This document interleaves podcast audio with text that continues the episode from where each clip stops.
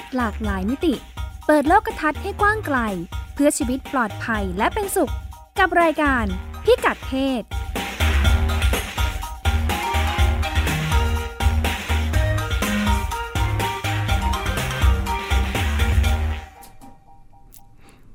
ทักทายคุณผู้ฟังเป็นประจำทุกเช้าวันเสาร์นะคะ ดิฉันรัชดาตราภาค และคุณจิติมาพานุเตชะค่ะ สวัสดีค่ะอ่าก็ช่วยกันดำเนินรายการพิกัดเพศนะคะอือฮึรายการของเราก็รับฟังได้ทาง w w w t h a i PBS online net ค่ะ และแอปพลิเคชันไทย PBS หรือติดตามจากแฟนเพจอือหือไทย PBS Radio Fan ค่ะ ก็จะมีการโปรโมทไว้ว่าเดี๋ยวจะมีรายการโน้นรายการนี้ ก็ฟังย้อนหลังได้นะคะ มีค่ะลิงก์นะคะมีฟังย้อนหลังหรือใครอยากจะได้ด้วยฟังแบบจุใจก็ไปโหลด ถ้าใช้ iOS นะคะ ก็โหลดพอดแคสต์นะคะ แล้วก็ searchคำว่าพิกัดเพศภาษาไทยเลย รายการย้อนหลังก็จะขึ้นมาเป็นลิสต์เยอะแยะนะคะยี่สิบห้านี่ตอนตอนนี้ที่ยี่สิบห้าเข้าไปแล้วอ่าณวันนี้นะคะก็ตอนค่ะที่ 25 โอ้เราก็พูดเยอะนะคะในหลากหลายประเด็น พิกัดเพศเน้นที่จะนำประเด็นทางสังคมนะคะ ที่เกี่ยวข้องกับชีวิตวิถีชีวิตเรื่องเพศ แง่มุมที่เกี่ยวข้องกับความเป็นเพศนะคะ ไม่ว่าค่ะเป็นผู้หญิงผู้ชายเนี่ยหยิบยกมาคุยกัน วันนี้ก็เป็นอีกหนึ่งแง่มุมนะคะ เราจะคุยกันเรื่องอะไรคะคุณนุ่น เรื่องเพศมันเกี่ยวข้องกับสิ่งต่างๆ มากกว่าที่เราคิดเนาะอืมอืมเรื่องเพศอ่าวันนี้เราพูดเรื่องผู้หญิง ค่ะอ่าผู้หญิงเพศหญิงค่ะกับเรื่องสิ่งแวดล้อม ค่ะอืมอืมมาดูกันซิว่า มันเป็นยังไงนะผู้หญิงกับสิ่งแวดล้อมเนี่ยอืมเขาก็บอกว่าอ่ามันมีความสนใจค่ะที่บอกว่าเอาเข้าจริง ๆ แล้วเนี่ย ปัญหาสิ่งแวดล้อมอะไรต่าง ๆ ที่เกิดขึ้นเนี่ยอือหือ ผู้หญิงได้รับผลกระทบ แตกต่างจากผู้ชายอืมอืมหลายครั้งได้รับผลกระทบมากกว่าอืมในหลายกรณีได้รับผลกระทบมากกว่า อย่างไรคะอาจารย์อืมเอ้ยอย่างไรคะคุณนุ่น อย่างเช่น ปัญหาการเปลี่ยนแปลงสภาพอากาศเนี่ยนะคะ อืมอืมเขาเออมีมีเขาบอกว่า ไม่ไม่ควรเรียกว่าการเปลี่ยนแปลงสภาพอากาศ เพราะอะไรอะเขาให้เรียกว่าโลกร้อนเลยอ๋อเขาบอกว่าเพื่อให้ย้ำว่ามันไม่ได้เปลี่ยนเอง มันมีอืมคนทำอืม ให้โลกร้อนอืมต่างกันไหม คือเรามักจะรู้สึกว่าการเปลี่ยนแปลงสภาพอากาศเป็นชื่อจริง แล้วโลกร้อนเนี่ยเป็นชื่อเล่น เออเออเออดิฉันไม่มีความรู้แต่นี้แต่ถ้าพูดว่าโลกโลก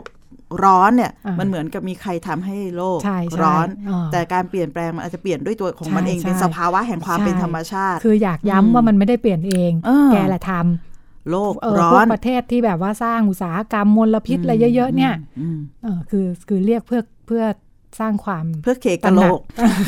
สร้างความรับผิดชอบใช่เออเออเออจะได้แบบว่าช่วยกันทำไม่ให้มันร้อน ก็ดีนะคะเออก็ชัดเจนดี เออเออค่ะ ก็เลย ถ้าเรียกเป็นทางการเราก็จะเรียกมันว่าปรากฏการณ์โลกร้อนอืมอ่ามันไม่ใช่ชื่อเล่นอืมอืมนะคะ เขาก็บอกว่าผู้หญิงได้รับผลกระทบมากกว่าอืมอย่างไร อย่างเช่น ในประเทศแถบแอฟริกันนะคะค่ะอืมยกตัวอย่างว่ามันคงจะร้อนมากกว่าที่อืมอื่น คือปกติก็ร้อนอยู่แล้ว พอมัน โลกร้อนมันก็ร้อนกันอีก เขาก็บอกว่าผู้หญิงที่อยู่ในชนบทนะ ในค่ะประเทศแถบแอฟริกาเนี่ยอ่าเขาก็หาเลี้ยงชีพด้วยการเกษตรไง ค่ะอ่าทีนี้อ่าผู้หญิงเนี่ยนะ เขาต้องมีหน้าที่หาน้ำอืมอืมเป็นคนเราเคยเห็นในในสารคดีเนอะเราก็จะเห็นผู้หญิงเดินไปแบกน้ำเนี่ยเออเหมือนมันมันเป็นการแบ่งบทบาทในครอบครัวนะอืมผู้หญิงเนี่ยต้องไปหาน้ำมาจากแหล่งน้ำแล้วก็แบกกลับมาใช้ที่บ้าน ค่ะ หาฟืนด้วย ก็จะมีเห็นแบบพวกผู้หญิงแอฟริกันที่เทินเทินน้ำเทินฟืนไว้บนใช่ใช่ศีรษะโอ้ดิฉันชื่นชมเขามากนะคะเขาเดินหลังตรง ใช่หลังสง่างามแล้วก็โอ้โหเวลาประกวดนางงามอะสเวลาประกวดนางงามสเขาบอกให้เอาหนังสือวางบนหัวเล่มหนึ่งก็เดินเดินเดินค่ะ แต่ภาพที่เห็นมันก็จะไม่เขาเรียกว่าอะไรนะ มันก็ยังเป็นภาพเดิมๆเนาะค่ะในการที่ต้องแบก ฟืนค่ะขนน้ำอืมมาดูแลครอบครัวค่ะดิฉันเชื่อมั่นเลยว่าฟืนและน้ำอันนั้นเนี่ยสำหรับทุกคนสมาชิกใช่ทุกคนในครอบครัวใช่นี่คือบทบาทเดิมๆที่เราใช่เห็นแล้วก็อืมประเทศแอฟริกันก็ประเทศแอฟริกาก็ได้รับผลกระทบจากค่ะปรากฏการณ์โลกร้อนเนี่ยนะคะอืมมันก็เลยน้ำมันก็น้อยอยู่แล้วมันก็น้อยลงไปอีกอืมต้องเดินไปหาน้ำไกลเนี่ย ก็เดินไกลเข้าไปอีกอืมไม่เจอน้ำสักทีเนี่ยค่ะอืมอันนี้ใช่เลย ภาพนี้ทำให้นึกถึงตอนตัวเองได้มีโอกาสไปที่เนปาลค่ะ มันมันมีแหล่งน้ำที่น้อยเนาะเขาค่ะเป็นบ่อน้ำธรรมชาติกลางเมืองเนี่ยอืมคนเข้าคิวยาวมากค่ะเพื่อไปลองน้ำอืมที่มันมีน้อยๆ หยดหยดๆเนี่ยอืมเออ พอคุณรัชดาพูดแบบนี้นี่นะค่ะ ผู้หญิงทั้งนั้นเลยค่ะอ๋อเด็กผู้หญิงทั้งนั้นเลยอ๋อแสดงว่าเป็นหน้าที่ของเด็กผู้ที่หญิงเข้าคิวเพื่อไปค่ะรองน้ำแล้วก็ค่ะตักน้ำมา อืมเขาบอกว่าเนี่ยมันเป็นหน้าที่ของผู้หญิงทำให้เด็กผู้หญิงเนี่ยก็ต้องเดินไปช่วยแม่หาน้ำเนี่ยอืมหากันจนหาน้ำหาฟืนจนไม่ได้เรียนน่ะเออคือมันใช้เวลาเยอะขึ้นจนแบบ ไม่ต้องเรียนแล้วอะไม่มีเวลายังหาน้ำค่ะไม่ได้เนี่ย ต้องไปหาน้ำกันให้ได้หาฟืนให้ได้เนี่ยอืมเด็กจำนวนมากต้องออกจากโรงเรียนเลย ค่ะ อืมเขาบอกเนี่ยเป็นผลกระทบ ที่เห็นได้ชัดอันหนึ่งอืมเป็นภาระเนาะอืม เป็นเป็นภาระที่ต้องรับผิดชอบแล้วก็ต้องขาดโอกาสด้านอื่น ใช่ค่ะในแล้วผู้ชายขณะเขาที่ทำอะไรอะ ผู้ชายเขาก็เข้าเข้าเมืองทำงานอืมคล้ายๆ บ้านเรานะค่ะเออบ้านเราก็อันดับแรกเลยเนี่ยคนที่จะออกจากบ้านไปทำงานในเมืองเนี่ยก็จะเป็นผู้ชายแหละอือฮึเพราะว่าผู้หญิงก็อยู่บ้านดูแลดูแลเด็กเนาะอืมถ้าเป็นผู้หญิงผู้ใหญ่ก็ดูแลลูกอืมอ่าดูแลแม่โดยดูแลพ่อแม่อย่างเงี้ยอืมเป็นบทบาทอืมผู้หญิงก็อืมอยู่ในบ้าน แล้วก็เนี่ยแหละ เพราะฉะนั้นถ้าเกิดอะไรขึ้นในชนบทเนี่ยคนที่จะต้องเผชิญกับมันก็จะเป็นผู้หญิงอืมเขาบอกว่า เหตุการณ์ภัยพิบัติต่างๆนะคะ ซึ่งก็เชื่อมโยงว่ามีสาเหตุมาจากโลกร้อนด้วยเนี่ยอืมพอถึงเหตุภัยพิบัติพวกนี้เนี่ย ผู้หญิงก็ได้รับผลกระทบเยอะกว่าอีกอืมอย่างเช่นอ่าเมื่อปี 34 นะคะ 2534 ตอนที่บางประเทศบังกลาเทศมีพายุค่ะไซโคลน มีคนตายไป หนึ่งแสนสี่หมื่นคนประมาณเนาะอือฮึพบว่าทั้ง 90%เนี่ยเป็นผู้หญิง ที่เสียชีวิตเนี่ย ผู้หญิงตายเยอะมากเลย เพราะอะไรอะเหตุการณ์แบบนี้เกิดขึ้นกับพายุไซโคลนนากิสที่พายุที่เมียนมาด้วยเหมือนกันอืมคนตายก็เกินครึ่งก็เป็นผู้หญิงอีกค่ะ สาเหตุเพราะหนีไม่ทันอืมคือผู้หญิงในประเทศเหล่าเนี้ยคือแกนุ่งสโลงนุ่งกระโปรงไงเออทำให้หนีลำบากอืม แล้วก็เวลาเขาก็มีฝึกอบรมหนีภัยอะไรอย่างนี้เนาะอือฮึคนที่ไปเข้าส่วนมากก็เป็นผู้ชายด้วยนะค่ะผู้หญิงก็จะไม่ค่อยมีทักษะ ไม่ค่อยรู้ว่าต้องทำยังไง เวลาเกิดเหตุฉุกเฉินอืมปีนต้นไม้ว่ายน้ำก็ไม่เก่ง อืมอืมพอจะหนีก็พะวงหน้าพะวงหลังห่วงลูกห่วงแม่อยู่อย่างเงี้ยอือฮึอืมอืมทำให้เขาพบว่าผู้หญิงตายเยอะมากเลย อืมถ้ารอดตายมาได้ ก็เจอปัญหาอีกอือฮึ บอกว่าหลังจากเหตุภัยพิบัตินะคะ ก็มีข้อมูลว่าครอบครัวนี่ก็เครียดกันแหละอืมผู้ชายก็เครียดซึมเศร้าในฐานะผู้ที่ต้องรับผิดชอบครอบครัวเนาะอือฮึพอแกเครียดซึมเศร้าเนี่ยบางทีแกก็อารมณ์เสียอืมอืมเขาพบว่าในหลายพื้นที่เนี่ยที่เกิดเหตุแบบนี้แล้วเนาะหลังภัยพิบัติเนี่ย ผู้หญิงกับเด็กเนี่ยจะกลายเป็นเหยื่อของความรุนแรงอะค่ะถูกพ่อถูกสามีทำร้ายอะระบายอารมณ์ ระบายอารมณ์เพราะแกเครียดอืมคือบ้านพังอะไรอย่างนี้เนาะค่ะจะหาอะไรมาเลี้ยง อ้าวหาก็ยากแล้วยังอืมหันไปหงุดหงิดทำร้ายภรรยาอือีกมอืมแล้วก็บอกว่า มีอันตรายด้วยนะคะอย่างบอกว่าอืมที่สหรัฐนะคะ หลังจากเฮอริเคนแคทรีนาเนี่ย มีผู้หญิงถูกข่มขืนเต็มเลย อืมเพราะ ความสภาพความเป็นอยู่ที่ไม่ปลอดภัยเนาะอ่าฮะอืมสังคมที่มันมันมันอยู่ในภาวะที่เขาเรียกว่ามัน วิกฤตเนาะอืมไร้ระเบียบเนี่ยค่ะสิ่งที่มันเคยควบคุมกันได้ค่ะเนี่ยมันจะเผยออกมาให้เห็นอืมงั้นในเกิดภาวะภัยพิบัติค่ะเกิดสงครามเนี่ยค่ะผลกระทบในเรื่องที่มันเกี่ยวเนื่องกับสถานภาพความเป็นผู้หญิงเนี่ยมันก็จะค่ะปรากฏขึ้นเยอะอืมอืมอย่างตอนช่วงสึนามิเนี่ยเราก็ค่ะเคยได้ฟังข่าวเรื่องความรุนแรงค่ะในครอบครัวที่มันมันเพิ่มมากขึ้นมันหงุดอืมหงิดมันอะไรกันอืมมันรับความเศร้าความเสียใจค่ะไม่ได้อะไรเงี้ย ความรุนแรงทางเพศก็มีอยู่ แต่มันมันไม่ได้เป็นข่าวค่ะสึนามิก็เป็นอีกตัวอย่างด้วยเหมือนกันค่ะค่ะบอกว่าหลังจากเกิดเหตุแล้วเนี่ย ก็อ่าทางรัฐบาลทางเอกชนอะไรก็จะมีความช่วยเหลือลงไปค่ะใช่ไหมส่วนมากเขาก็ให้รัฐบาลเป็นคนดูแลรับผิดชอบเนาะอืมในบางประเทศนะคะ บอกว่าอ่าเกณฑ์การจ่ายค่าชดเชยเงินช่วยเหลืออะไรอย่างเงี้ย อืมนั้นไปกำหนดเกณฑ์ไว้ว่าแบบต้องเป็นหัวหน้าครอบครัวอ้าวถ้าตายไปแล้วทำไงอะเออนั่นแหละผู้หญิงอืมครอบครัวนั้นก็จะไม่ได้เงินชดเชยเลยนะอืมอืมไม่ได้เงินช่วยเหลือเลยค่ะ อืม แล้วก็ อย่างที่คุณจิติมาว่าอืมในภาวะที่ อืม ยากลำบากเนอะค่ะอ่าบ้านพังไม่มีอือฮึที่อยู่อาศัยไม่อืมมีน้ำใช้ไม่มีอะไรเงี้ยผู้หญิงก็จะลำบาก เพราะว่าระบบเขาเรียกว่าอะไรอนามัยการเจริญพันธุ์น่ะค่ะอ่าผู้หญิงมีประจำเดือน ถ้าตั้งครรภ์ล่ะ ถ้าจะคลอดล่ะอืมเลี้ยงเด็กล่ะอืมเอามันต้องการสุขอนามัยค่ะเยอะเนาะอืมอืมถ้าถ้าการช่วยเหลือในภาวะยากลำบากไม่ได้มองเรื่องพวกนี้ว่า เอ้ย ผู้หญิงมีความต้องการเป็นพิเศษอะไรแบบนี้เนี่ย ผู้หญิงก็จะลำบาก อืมอืมฟังดูก็เป็นเรื่องที่ไม่ว่ามิติไหนเนอะมันค่ะต้องการ แว่นตานะคะดิฉันมักจะอืมใช้คำว่าแว่นตาค่ะที่มันละเอียดอ่อนต่อค่ะความเป็นเพศของคนอืมเพราะว่าในเมื่อเราอยู่ในสังคมซึ่งบอกว่าผู้หญิงต้องเป็นแบบนี้นี่นี่นี่นี่ค่ะผู้ชายเป็นแบบนี้แบบนี้เนี่ยไอชุดความคิดความเชื่อนี่เองเนี่ยค่ะมันทำให้เกิดวิธีปฏิบัติคุณค่าที่มันต่างกันที่ค่ะเรา แล้วพอไอ้แบบนี้เกิดขึ้นเนี่ย ถ้าวิธีการจัดการปัญหาเนี่ยค่ะ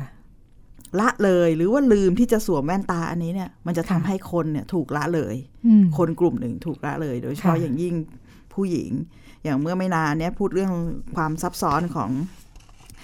อ่าสรีระเนี่ยความละเอียดอ่อนในค่ะเรื่องของการแค่การเข้าห้องน้ำเนาะอืมเราเคยมาคุยกันรอบหนึ่งเนาะเรื่องห้องค่ะน้ำผู้หญิงค่ะที่บอกว่าสังคมเนี่ยห้องน้ำผู้หญิงเนี่ยสร้างห้าห้องใช่ไหม ไปในห้องห้างน้ำผู้ชายก็ห้าห้าห้ห้อองงเราก็พบสิ่งที่ปรากฏอยู่เสมอเลยก็ห้องคือน้ำผู้ชายว่างตลอด ใช่ห้องน้ำผู้หญิงแถวยาวเหยียด ห้องน้ำผู้ชายไม่มีคนด้วยนะอ่าเวลาเราชะโงกไปมันมันไม่มีคนเลยอะเขาไม่ได้นั่งเขาไม่ได้นั่งปิดห้องน้ำอะเขายืนใช่ฉี่ใช่ห้องน้ำก็จะโล่งเออใช่ๆแล้วเขาก็จะเข้าแป๊บโถเดียวออกมาแล้วใช่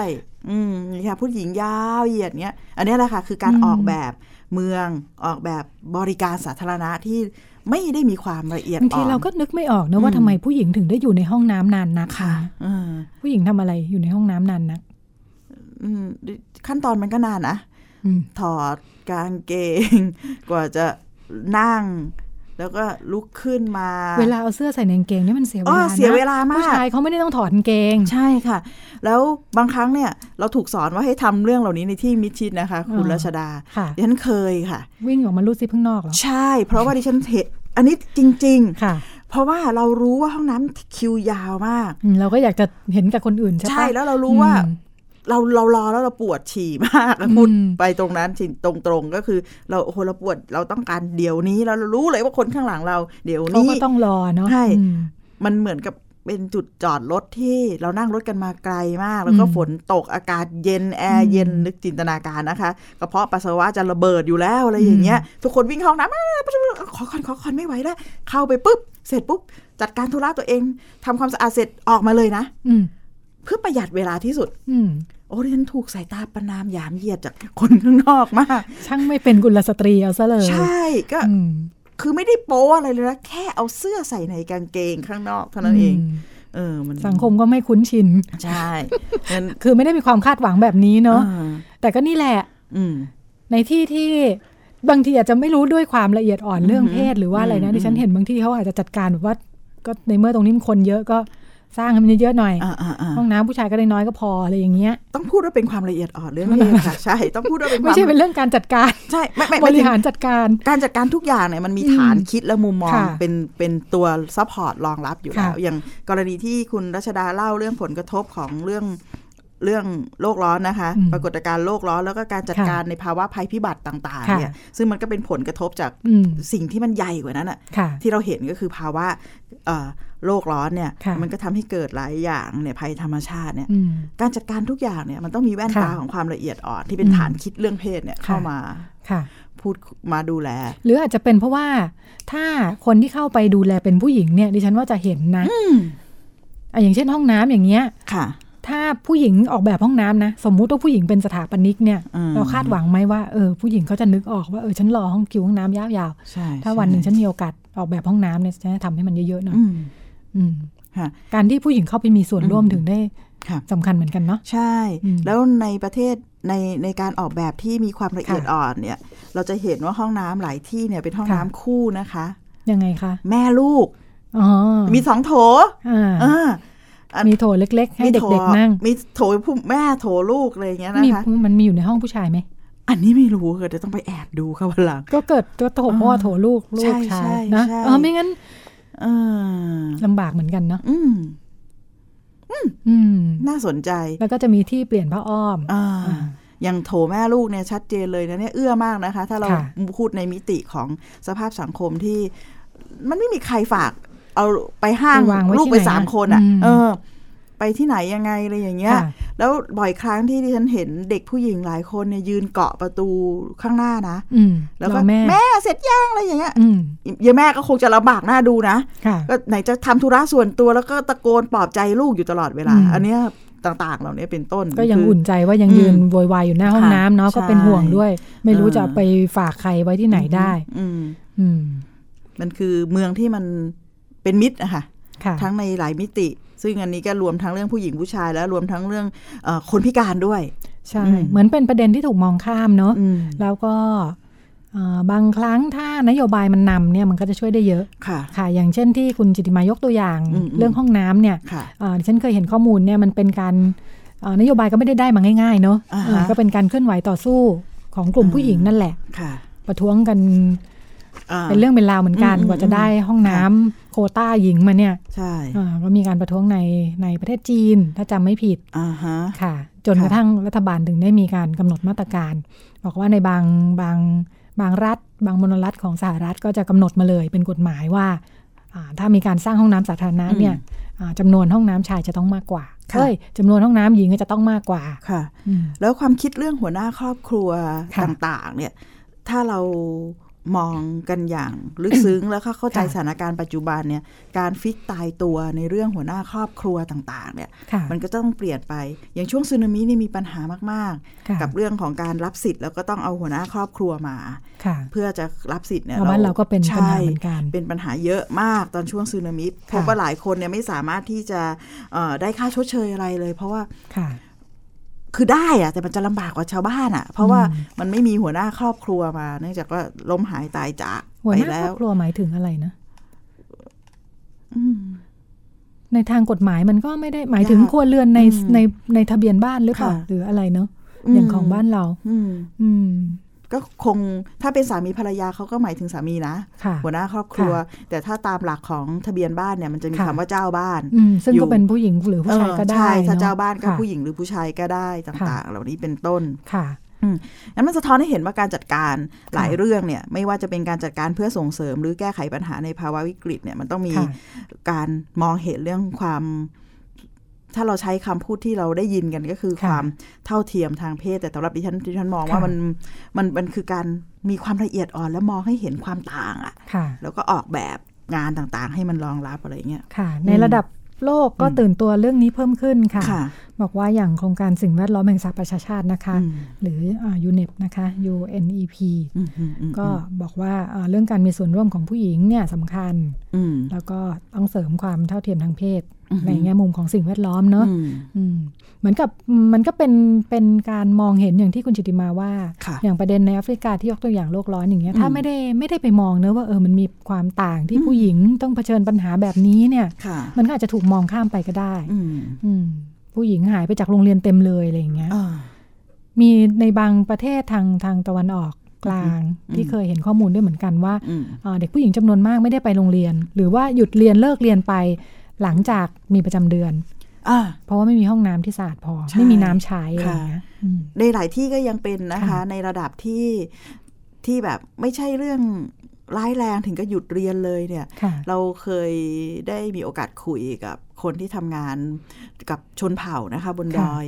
ที่ในยุคหนึ่งก็คือเด็กผู้หญิงเนี่ยค่ะอ่าเขามีประจำเดือนแล้วมันเลอะกระโปรงเขาอืมแล้วถูกล้อค่ะ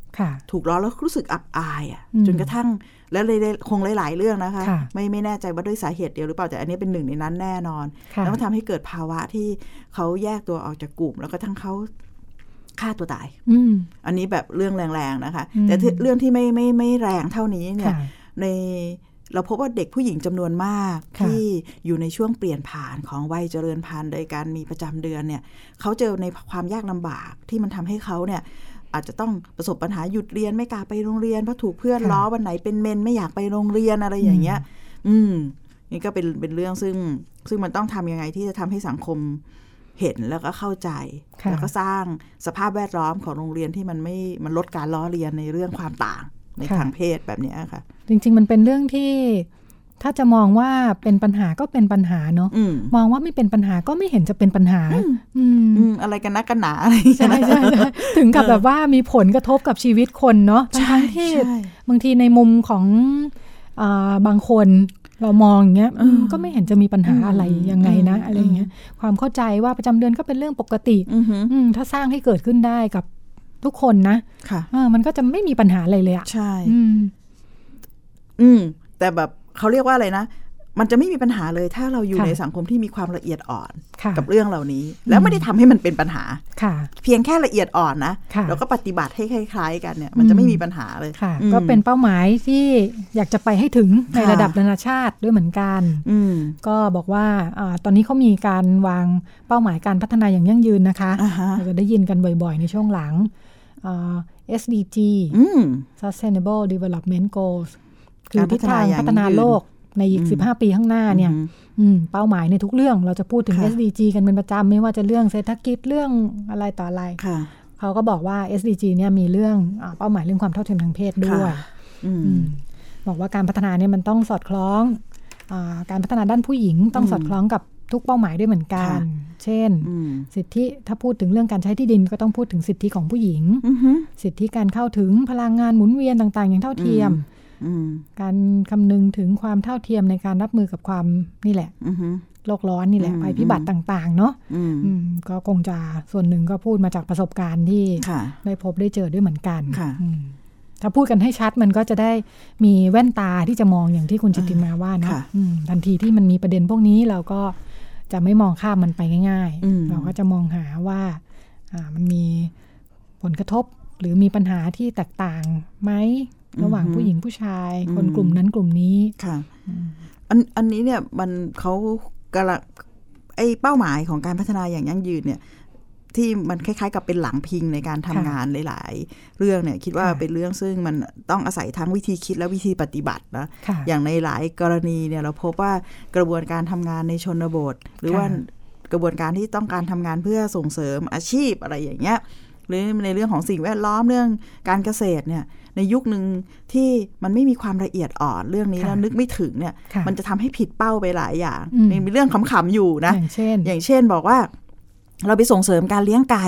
ค่ะ แล้วก็อ่าบอกเลยขอขอผู้นำครอบครัวอืม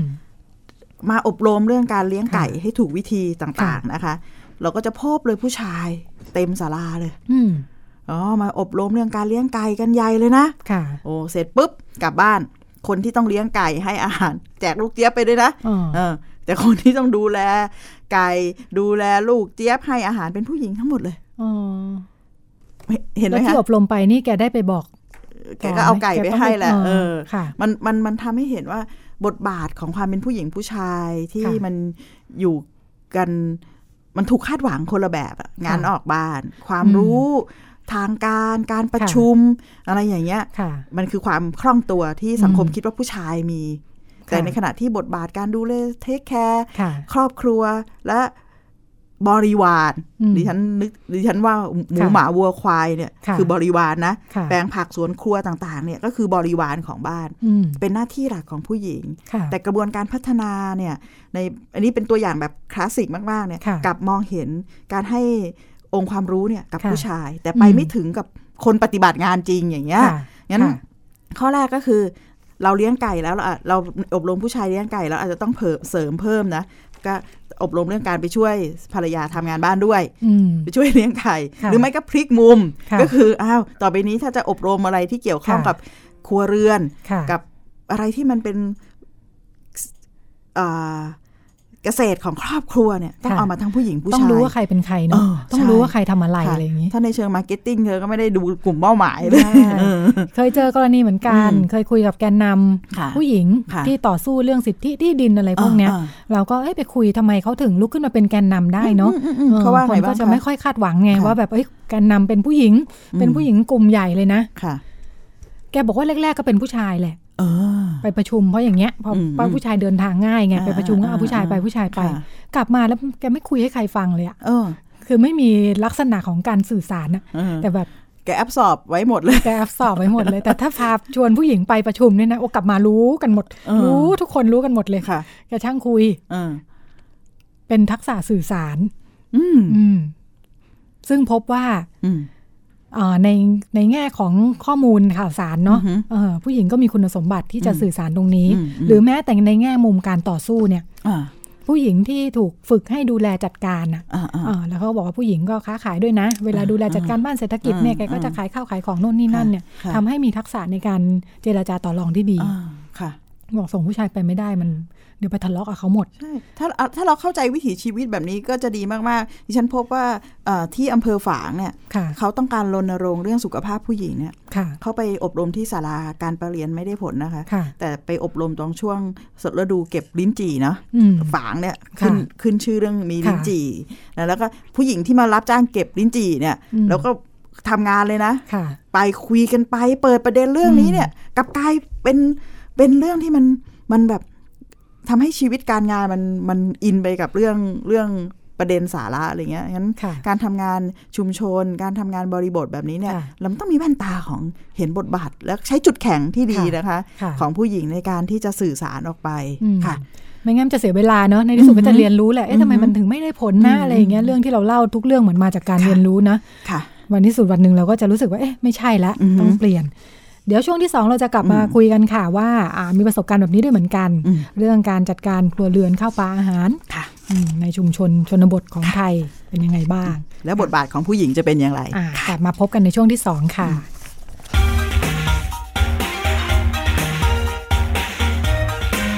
คุณกำลังฟังรายการพิกัดเพศทาง www.thaipbsonline.net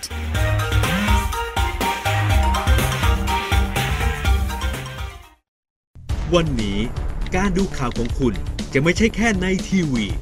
ไทย PBS ให้คุณดูข่าวได้หลากหลายช่องทาง ที่ถูกน้ำท่วมเต็มพื้นที่ เว็บไซต์ www.thaipbs.or.th/news Facebook Thai PBS News Twitter @thaipbsnews YouTube Thai PBS News ไหลล้นทะลักเข้ามานะกดติดสนันในการข่าวพร้อมๆกับหน้าจอไร้ขีดจำกัดเรื่องเวลา เข้าถึงรายละเอียดได้มากกว่า ไม่ว่าจะอยู่ณจุดไหน ก็รับรู้ข่าวได้ทันที ดูสดและดูย้อนหลังได้ทุกที่ กับ 4 ช่องทางใหม่ข่าวไทย PBS ข่าวออนไลน์ ชับไว้ในมือคุณ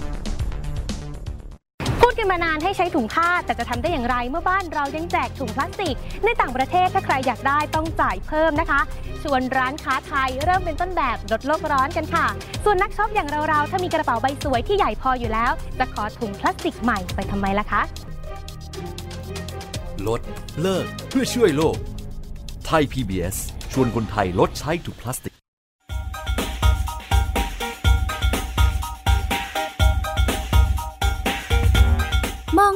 ศหลากหลายมิติ เปิดโลกทัศน์ให้กว้างไกล เพื่อชีวิตปลอดภัยและเป็นสุข กับรายการพิกัดเพศ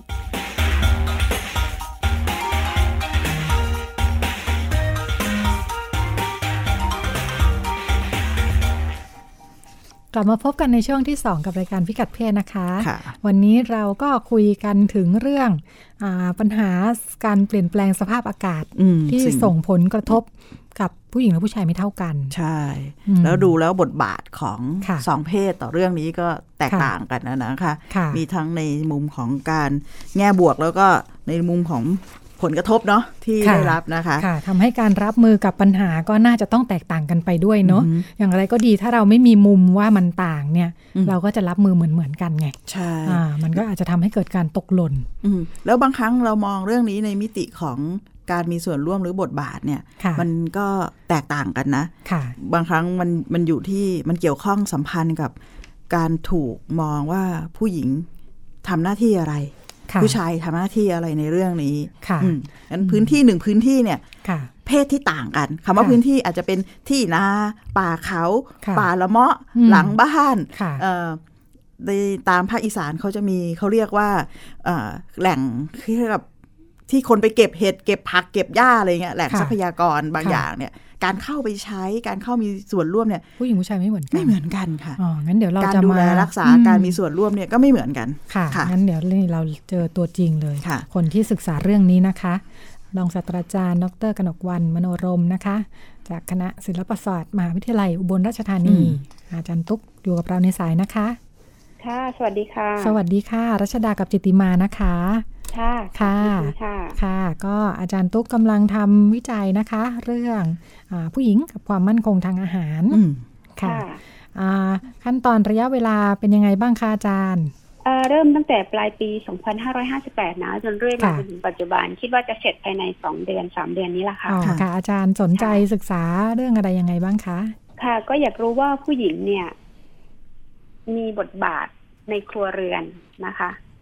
อย่างไร อันนี้อืมอยากจะรู้จริงๆ ในยุคใหม่นะผู้หญิงยุคใหม่นะคะค่ะไม่ใช่ผู้หญิงยุคเก่าค่ะค่ะยุคคนที่วัยกลางคนจนถึงวัยรุ่นเนี่ยอืมค่ะผู้หญิงรุ่นใหม่เนี่ยเขาเรียกว่าค่ะผู้หญิงรุ่นใหม่เนาะค่ะเขาสนใจเรื่องนี้ไหมอืมอาหารการกินเข้ามาจากไหนอ๋อค่ะอ่าเขาเอาเขาอาหารที่เขารับประทานในครอบครัวนี่มาจากไหน เพราะว่าค่ะสังคมชนบทมันเปลี่ยนไปเยอะแล้วค่ะ มันไม่ได้ภาพนิ่ง ๆ เหมือนเมื่อสมัยก่อนค่ะ40 50ปี สังคมอืมชนบทเนี่ยค่ะเข้าสู่ยุคโลกาภิวัตน์อืมเข้าสู่ยุคเกษตรถดถอยค่ะคนรุ่นใหม่นี่กำลังจะก้าวขาข้างหนึ่งออกจากสังคมภาคเกษตรค่ะค่ะไม่ค่อยสนใจการทำนา ไม่ค่อยสนใจทำการเกษตร ไม่ค่อยสนใจทำการประมงอืมหรือเก็บค่ะหน่อไม้เก็บหอยเก็บปู เก็บเห็ดเหมือน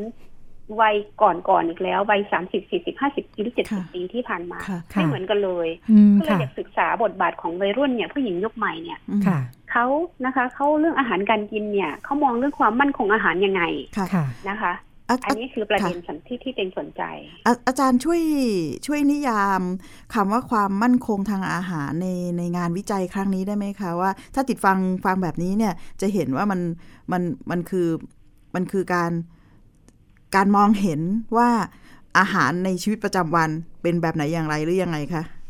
ค่ะ ความมั่นคงอาหารเนี่ยมันมันมันมองแค่เพียงว่าเรามีอาหารกินพอเพียงไหมนะคะอืมแต่ว่าตัวจริงจริงๆแล้วสุดสุดสูงสุดของเองคือเรื่องอธิปไตยทางอาหารมากกว่า อธิปไตยทางอาหารคือ คนสามารถควบคุมห่วงโซ่การผลิตอาหารได้ ตั้งแต่แรกจนกระทั่งห่วงโซ่สุดท้าย อันนั้นคืออธิปไตยทางอาหารค่ะอืม ก็คือว่าสามารถควบคุมการผลิตได้ค่ะเป็นเจ้าของเมล็ดพันธุ์ เป็นเจ้าของปัจจัยการผลิตได้ สามารถควบคุมราคาควบคุมการผลิตค่ะแล้วก็สามารถควบคุมการได้มาซึ่งอาหารค่ะหรือรวมกระทั่งการซื้ออาหารค่ะอืมการขายอาหารอืมนะคะเขามีอำนาจมีการอำนาจในการตัดสินใจอำนาจในการจัดการอืมค่ะ อันนี้งานตัวเองจะออกมาเป็นแนวนี้ ส่วนความมั่นคงอาหารเป็น step แรกคือเขามีพอกินไหมเขาได้มายังไงอืมค่ะเป็น step ที่หนึ่งนะคะส่วนค่ะ step สุดท้ายก็คือว่าอยากรู้ว่า แล้วจริง ๆ แล้วเขามีอธิปไตยทางอาหารหรือเปล่าผู้หญิงกลุ่มนี้จนกระทั่งบางคนเนี่ย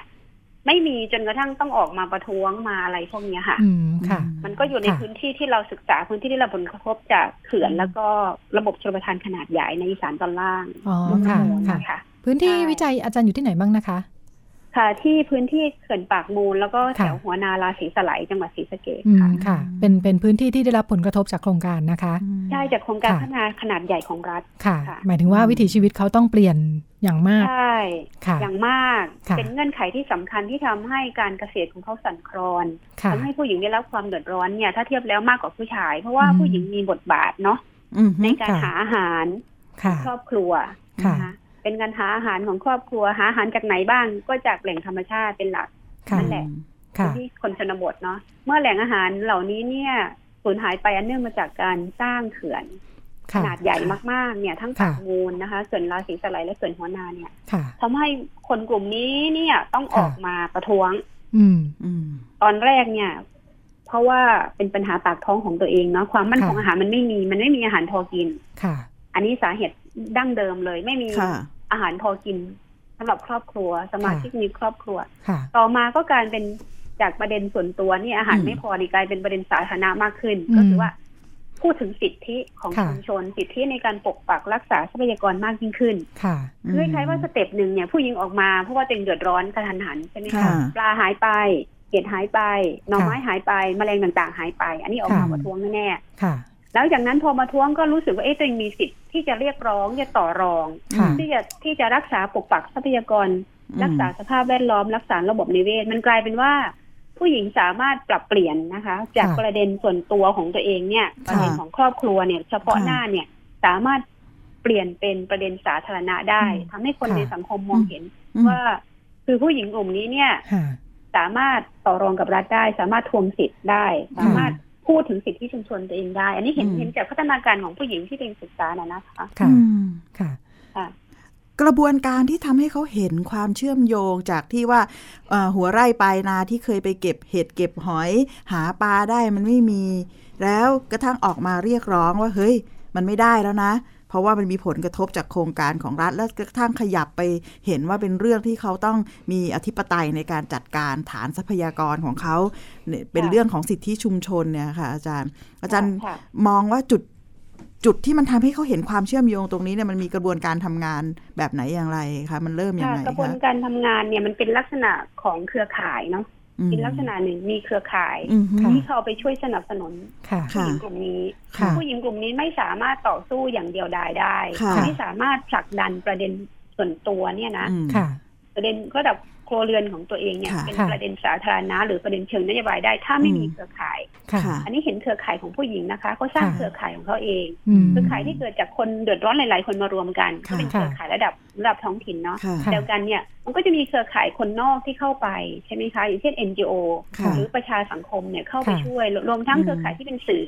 ค่ะสื่อโซเชียลมีเดียทั้งหลายเนี่ยเข้าไปช่วยชาวบ้านได้เยอะมาก ชาวบ้านผู้หญิงค่ะได้เยอะมากนะค่ะคะ อันนี้อันก้อนแรกคือเรื่องเครือข่าย อันที่สองนะคะอือฮึความรู้ค่ะนะคะความรู้เนี่ย เป็นเครื่องมือที่สำคัญในพื้นที่ปากมูลราศีสไลด์หัวหนาเนี่ยมันมีงานวิจัยท้องถิ่นค่ะงานวิจัยชาวบ้านหรืองานวิจัยไทยบ้านเนี่ยค่ะคือการต่อสู้เนี่ยต่อสู้โดย โดยไม่มีความรู้ไม่ได้อืมบ้านก็ผลิตองค์ความรู้ด้วยตัวเองค่ะ จากการสนับสนุนของหน่วยงานแหล่งทุนเช่นสกวบ้าง หรือค่ะองค์การเอกพัฒนาเอกชนบ้างที่เข้าไปช่วยเหลือชาวบ้านค่ะงั้นงานวิจัยไทยบ้านในพื้นที่สารตอนล่างนี่จะโดดเด่นเรื่องทรัพยากรมาก แล้วก็ค่ะอาศัยองค์ความรู้ตรงนี้นี่แหละค่ะ เป็นอาวุธที่สำคัญของผู้หญิงด้วยค่ะอันนี้ค่ะเป็นเป็นเป็นเป็นส่วนที่สองที่เป็นค่ะกระบวนการที่สำคัญค่ะอันกระบวนการที่สามเนี่ยคิดค่ะว่า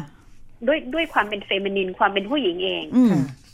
ความเป็นผู้หญิงเองนี่แหละ คือความที่ผู้หญิงนี่ มีภาระมีบทบาทในฐานะที่เป็นผู้ดูแลครอบครัว มีภาระบทบาทในฐานะที่เป็นความอ่อนไหวอ่อนหวานของเขาเนี่ย คือมันก็ได้รับความเห็นใจอะนะคะแต่เองคิดว่าประเด็นนี้มันควรจะมันก็จะเป็นส่วนกระบวนการที่อืมสำคัญส่วนหนึ่ง ในองค์คาพยพต่างๆ ในกระบวนการเคลื่อนไหวของภาคประชาชนอืมโดยเฉพาะผู้หญิงเนี่ยค่ะที่มีส่วนสำคัญในการผลักดันให้ผู้หญิงนี้ต้อง คือสามารถสร้างความเข้มแข็งได้จากความอ่อนแอที่สังคมมองอย่างนี้ได้ค่ะ อยากให้อาจารย์ขยายความอืมถึงผลเอ่อกระทบจากจากความเปลี่ยนแปลงนะคะ ที่เกิดเอ่อกับผู้หญิงอืมรวมทั้งการที่เขาออกมาเคลื่อนไหวอะค่ะ ว่าเอ่อในทางเชิงรูปธรรมเนี่ยมันเป็นยังไงบ้างอะค่ะคือพอง่าย ๆเลยนะคะค่ะเขื่อนมาเนี่ยเขื่อนราศีสไลด์ค่ะอืมเขื่อนหัวนาเขื่อนปากมวลปุ๊บเนี่ย คือฐานทรัพยากรมันหายไปเลยค่ะ คือหายหายไปเป็นส่วนมากไม่ใช่ว่าหายไปทั้งหมดเนาะค่ะคำว่าหายไปเลยคือว่าหายไป ก็ส่วนใหญ่อย่าอย่าเรียกว่าหายไปเลยทั้งหมดละกันค่ะ ส่วนใหญ่จากถ้าร้อยเปอร์เซ็นต์เนี่ยคิดประมาณสักเจ็ดสิบแปดสิบเปอร์เซ็นที่หายค่ะไป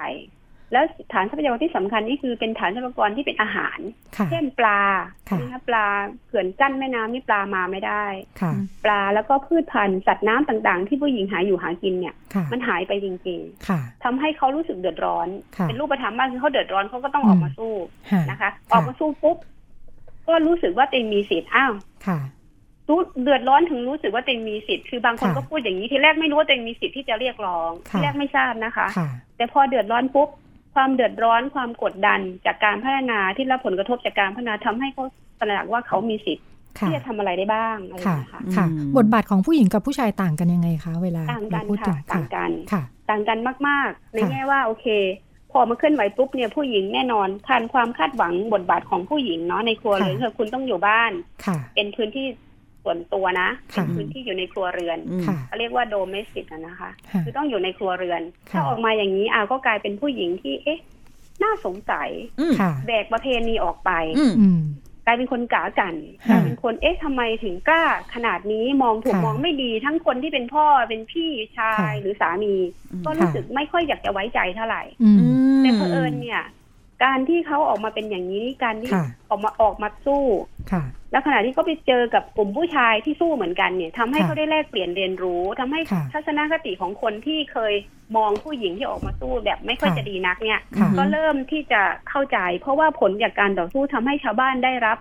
ได้รับอะไรที่ตามมาที่พอสมควร เช่นได้รับค่าชดเชยอืมค่ะอะไรอย่างเงี้ยค่ะ จากการค่ะที่ออกมาสู้เคียงบ่าเคียงไหลของ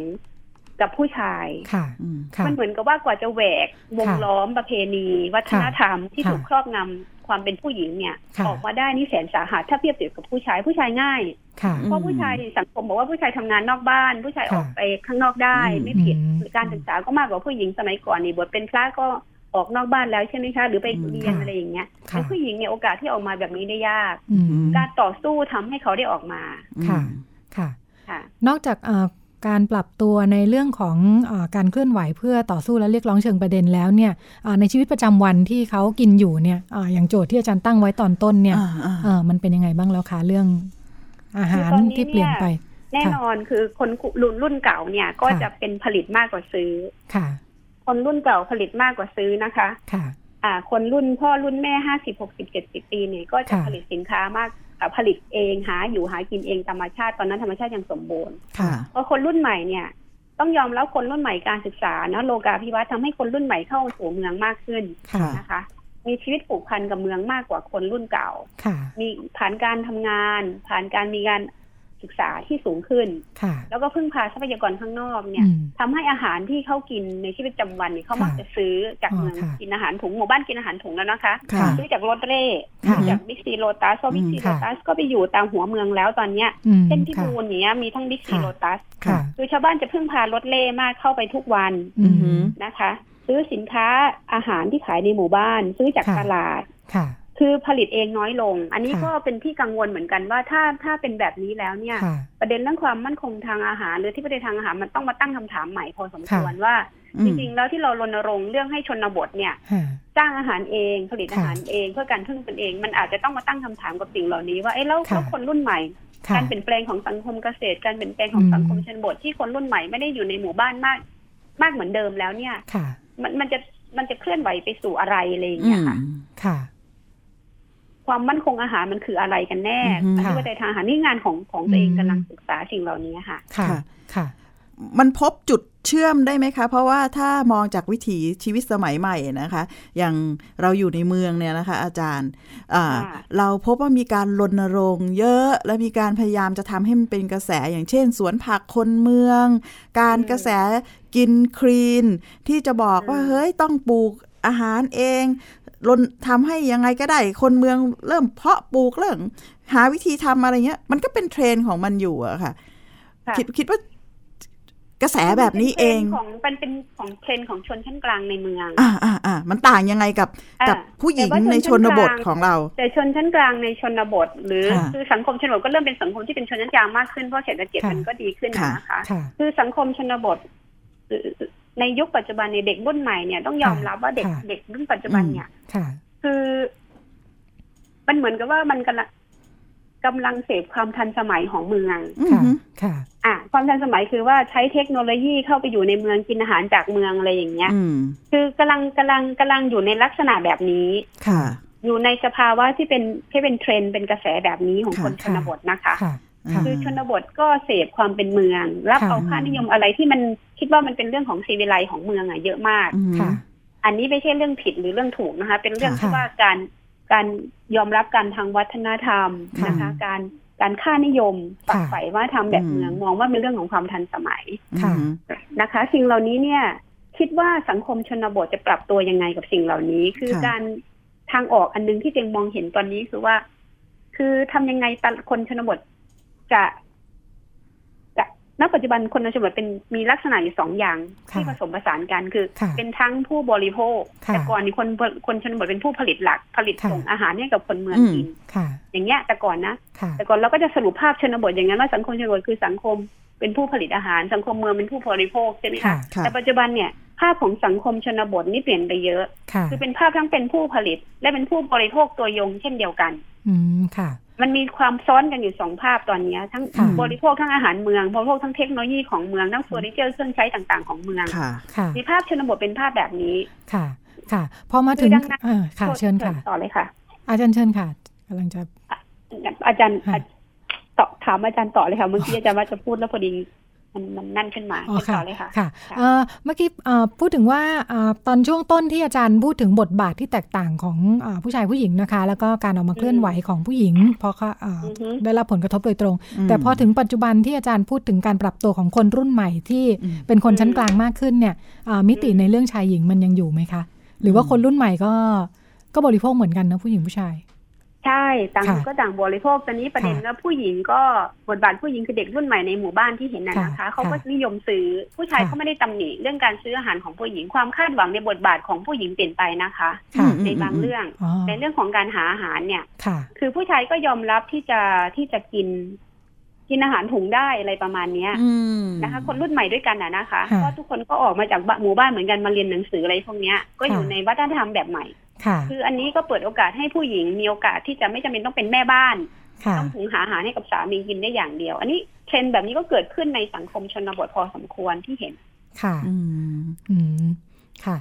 อ่าแต่อย่างนี้อ่ามันเป็นการตั้งคำถามกับ ประเด็นการเคลื่อนไหวด้วยไหมคะอาจารย์ คล้ายกับว่าอ่าไม่รู้ถ้าเราฟังอย่างนี้เนาะเหมือนกับว่าอ่าในข้อเรียกร้องของอาพื้นที่ที่รับผลกระทบจากโครงการขนาดใหญ่เนาะอืมพอผ่านไปเป็นสิบยี่สิบปีเนี่ยอ่าข้อเรียกร้องมันจริง ๆ มันก็ยังอยู่ในโทนเดิมเนาะเหมือนกับเรียกร้องในเชิงของอาให้ชุมชนอยู่ได้อ่าในภาคเกษตรอะไรเงี้ยอือฮึทั้งทั้งที่จริง ๆ แล้ววิถีชีวิตค่านิยมของคนรุ่นใหม่มันได้เปลี่ยนไปหมดแล้ว มันอาจจะไม่ได้เป็นความต้องการของคนรุ่นใหม่ กับข้อเรียกร้องแบบนั้นอีกแล้วหรือเปล่า อาจารย์เห็นแนวโน้มจะเป็นอย่างนั้นค่ะ แต่อย่างไรก็ตามก็ไม่ได้หมายความว่าชนบทค่ะมันจะสูญหายไป แต่ชนบทค่ะมีการปรับตัวนะคะ แม้ว่าคนรุ่นค่ะใหม่เนี่ย จะออกมาจากสังคมการเกษตรพึ่งพาทรัพยากรค่ะข้างนอกมากขึ้นค่ะแต่เดียวกันพ่อแม่ที่อยู่เนี่ยค่ะสักวันหนึ่งหลาย ๆ คนก็พร้อมที่จะที่จะคือที่จะสร้างฐานค่ะฐานค่ะฐานความมั่งคั่งของครอบครัวโดยใช้ทรัพยากรที่มีอยู่อืมในชนบทค่ะ อันนี้อาจารย์เห็นค่ะเทรนด์ว่าค่ะเขาไม่ได้ทิ้งโดยเด็ดขาดค่ะแต่ทรัพยากรในชนบทยังยังยังเป็นทรัพยากรที่สำคัญค่ะมันเป็นทรัพยากรที่สำคัญมากค่ะอือฮึในการในการเอ่อในการในการในการเอ่อเอ่อเอ่อรักษาทรัพยากรค่ะนะคะค่ะค่ะแปลว่าต้องการการปรับตัวอีกแบบหนึ่งไม่ใช่แบบใช่เดิม ใช่ใช่ค่ะดังนั้นการการเคลื่อนไหวค่ะภาคประชาสังคมการเคลื่อนไหวต่างๆ เนี่ยในเรื่องของการ ความมั่นคงอาหารเนี่ยค่ะเราต้องมาตั้งคำถามกันใหม่ ๆ ว่าค่ะถ้าในยุคปัจจุบันนี้ยุคที่สังคมได้เปลี่ยนไปพอสมควรคนค่ะชนบท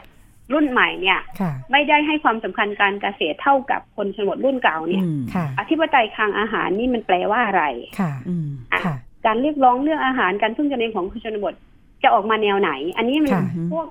กลุ่มต่างๆที่เราต้องมาคุยกันค่อนข้างมาก ตอนนี้ค่ะอาจารย์ก็ยังค่ะหาคำตอบไม่ได้ แต่ว่าอาจารย์ก็ยังเชียร์อยู่นะคะ ว่าค่ะสังคมชนบทมันต้องอยู่ได้ มันมันอืมควรจะเป็นสังคมชนบทที่สามารถค่ะพึ่งตัวเองได้ค่ะค่ะในในรูปแบบไหนเนี่ยมันต้องหากันนะคะค่ะ มันมันเป็นความท้าทายอยู่พอสมควรเลยนะคะ อาจารย์ เพราะว่าค่ะถ้าเราพูดเรื่องอธิปไตยในอาหารอะไรต่างๆ เนี่ย เราบอกว่าค่ะการต่อสู้กับระบบใหญ่ โดยเฉพาะเกษตรพันธสัญญา ระบบเศรษฐกิจโลกต่างๆ เนี่ยมันมันหามหาภาคมากๆนะเราจะต้องสู้ด้วยระดับระดับจุลภาคก็คือ การทำให้ครอบครัวชุมชน แล้วก็ในหน่วยในครอบครัวมีความมั่นคงทางอาหารมากขึ้นในขณะเดียวกันเนี่ย คนในครอบครัวเองไม่เอาแล้วอะจะให้มา ปลูกพริกปลูกตะไคร้ปลูกอะไร มันมันมันซื้อรถรถเขาเรียกอะไรรถเร่ก็เยอะแยะอะไรเงี้ยนะคะ สู้ไปทำงานค่ะในเมืองดีกว่าได้เงินใช่ค่าจ้างรายวันอะไรอย่างเงี้ยงั้นมันมันเป็นเรื่องความท้าทายเรื่องนี้มันคือมองให้ถึงในระดับมหาภาคขณะเดียวกันมันต้องมาเปลี่ยนวิธีคิดระดับจุลภาคให้ได้ แล้วก็ทำไงให้วิถีชีวิตมันเปลี่ยนซึ่งก็คงต้องซับซ้อนอยู่เยอะนะคะ แล้วผู้หญิงค่ะก็จะมีบทบาทใช่สำคัญเลยส่วนหนึ่งอะค่ะอืม อาจารย์เห็นว่าบทบาทของผู้หญิงในยุคใหม่เนี่ย คือ อาจารย์คิดว่าต้องเป็นสนับสนุนหรือทำให้ผู้หญิงมีพละกำลังเรื่องของการเป็นผู้ประกอบการอ๋อค่ะ น่าสนใจค่ะอาจารย์เป็นยังไงคะใช่ไม่งั้นไม่งั้นมันมันมันจะอยู่ไม่ได้อืมเพราะว่าการทักษะของผู้หญิงเนี่ย คือสังคมโลกมันโลกาภิวัตน์มันเข้าไปเยอะเนาะค่ะคนรุ่นใหม่เนี่ยมีการศึกษามากขึ้น มีทักษะอืมมีความรู้นี่ทำยังไงที่คนชนบทเนี่ย จะเป็นผู้ประกอบการได้ดีอืมอันเนี้ยค่ะเขาจะอยู่รอดได้ค่ะคือไม่อยากให้อยู่แบบโรแมนติก หรือพึ่งตนค่ะเองโดยไม่มีอ่าการค้าขายค่ะอ่านี่เป็นอ่าทางออกค่ะเพราะว่าเป็นสังคมบริโภค คือทั้งผลิตทั้งกินน่ะค่ะทั้งอืมผลิตกินแต่เดียวกันก็บริโภคเข้าอยู่ในอืมตัว คือคนในจังหวัดหมองมันมีมีสองภาพตอนเนี้ย คนคนหนึ่งทั้งกินด้วยแล้วก็ซื้อของด้วย ดังนั้นเนี่ย การที่ผลิตกินอย่างเดียว หรือสร้างอะไรอย่างเดียวสร้างค่ะรายได้อย่างเดียว แต่เขาก็ต้องมีค่าใช้จ่ายที่ต้องออกไป ลูกอือฮึจะต้องเรียนหนังสือต้องซื้อคอมพิวเตอร์ใช่ ให้ลูกต้องซื้อมอเตอร์ไซค์ค่ะต้องซื้อรถยนต์ค่ะ ค่ะ อย่างเรานี่คือสังคมชนบทได้เปลี่ยนเป็นแบบนี้ดังนั้นอือฮึเนี่ยการเป็นผู้ประกอบการจะช่วยทำให้ผู้หญิงมีทักษะในการสร้างรายได้ อือหือ ในการสร้างรายได้เพื่ออยู่ได้ในสังคมชนบทที่มันมีความความซับซ้อนมากขึ้นเหล่านี้ค่ะ ทำไมอาจารย์ถึงโฟกัสที่ผู้หญิงคะเวลาพูดถึงการเป็นผู้ประกอบการ คือ ประเด็นของอาจารย์คือว่าที่ผ่านมาเนี่ย ผู้หญิงจะเป็นแม่ค้าเนาะผู้หญิงในหมู่บ้านเนี่ย จริงๆแล้วคือแม่ค้าที่ผู้ชายไม่เป็นแม่ค้าค่ะ ผู้ชายก็จะไม่ได้ค้าขายดังนั้นเนี่ยการเป็นแม่ค้าในยุคสมัยใหม่เนี่ยต้องมีทักษะ รู้จักการจัดการ รู้จักตลาดเนี่ยตลาดต้องคือถ้าจะต้องส่งเสริมผู้หญิงเรื่องการพึ่งตัวเองต้อง ทำยังไงที่จะสร้างตลาดสร้างแบรนด์ของท้องถิ่นของชุมชนขึ้นมาให้ได้อะไรอย่างนี้ต่างหากที่ทำให้สังคมชนบทอยู่รอดได้ค่ะก็ได้ข้อมูลที่น่าสนใจนะคะว่า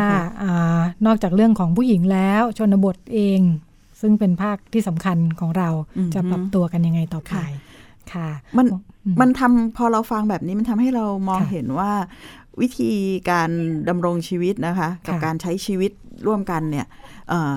มันมองเชื่อมโยงถึงระบบในสังคมเนาะแล้วก็ชุมชน แล้วก็รวมทั้งระบบเศรษฐกิจเนี่ยมันสัมพันธ์เกี่ยวเกี่ยวเนื่องกัน แล้วทุกคนมีบทบาทนะคะ ค่ะค่ะ อาจารย์เห็นความเชื่อมโยงระหว่างเนี่ย ชุมชนกับกับระบบระระบบโลกอะค่ะคือเหตุการณ์ที่คือในหมู่บ้านเนี่ย มันเหมือนกับโลกาภิวัตน์มันถูกย่ออยู่ในชุมชนถูกเห็นอยู่ในชุมชน คือชุมชนเป็นภาพสะท้อนของสังคมที่มีการเปลี่ยนแปลงระดับโลกได้ในทัศนะของอาจารย์ ดังนั้นเนี่ย การที่ทำให้ชุมชนอยู่รอดได้ในยุคที่มันเป็นยุคการข้ามชาติ ยุคเทคโนโลยียุคไอทีสารสนเทศที่คนรุ่นใหม่เนี่ยเท่าทันโลกาภิวัตน์แล้วเนี่ย หรือ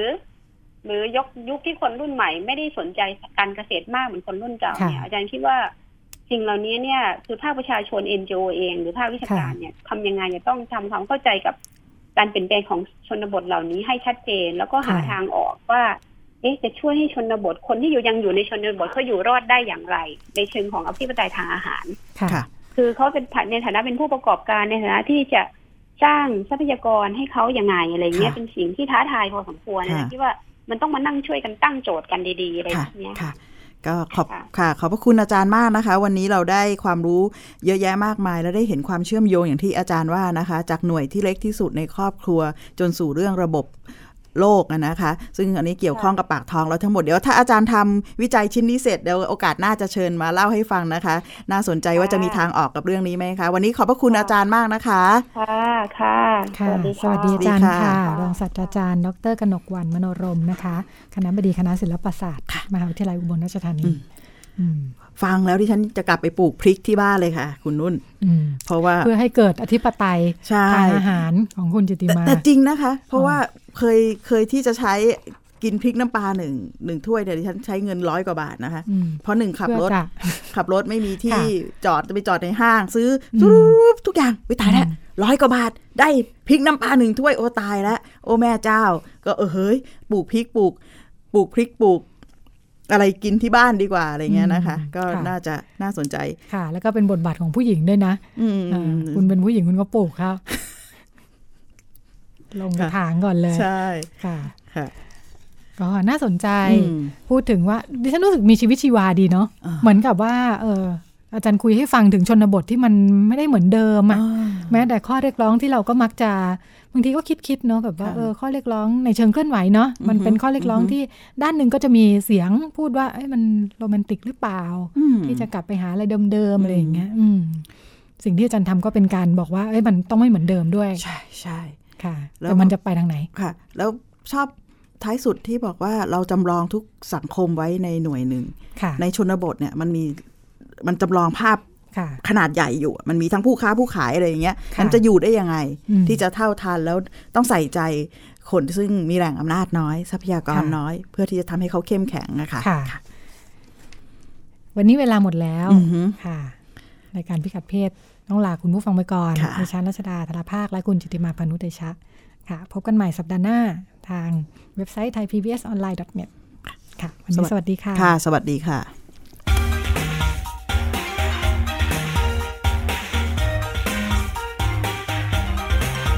ดตามรับฟังรายการพิกัดเพศได้ทุกวันเสาร์เวลา 10นาฬิกาถึง 11นาฬิกาทางวิทยุไทย PBS ออนไลน์ www.thaipbsonline.net